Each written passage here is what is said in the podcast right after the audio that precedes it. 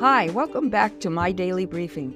This is Gwen Diaz, and I hope you're enjoying the podcast and discovering that the Bible really does make sense when its stories are told in chronological order.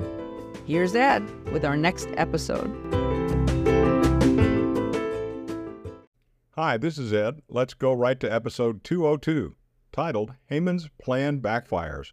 You can read these events in Esther 5 and 6. After three days of fasting, Esther put on her royal robes and went to the inner court of the palace. When the king saw her, he immediately extended his golden scepter. She walked up and touched it. Without hesitation, King Xerxes announced this You may request whatever you want, and I will give it to you. Esther replied, If it pleases you, I would like to invite you and Haman to a banquet that I have prepared. The king liked Esther's request, so he said, Go get Haman at once. His servants did. So the king and Haman went together to the banquet. As they were drinking their wine, the king said to Esther, Tell me what it is you really want so that I can give it to you. Esther replied, If this is true, please bring Haman and come back tomorrow to another banquet that I will prepare, and then I will tell you.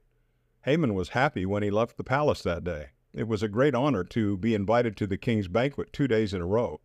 But his joy quickly turned to rage when he passed through the king's gate.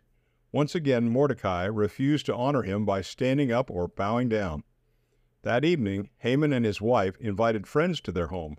Haman boasted about how rich he was, how many sons he had, and all the ways the king had honored him.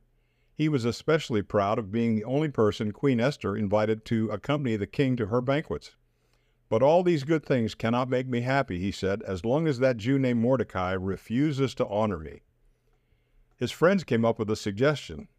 Here's what you should do, they said. You should erect a 75 foot pole tonight, and then tomorrow morning you can ask the king for permission to impale Mordecai on it. When he is dead, then you can go to Queen Esther's banquet and enjoy yourself. This idea pleased Haman, and immediately he set up a pole by his house. That night the king could not sleep. He ordered one of his servants to read to him from the royal record books.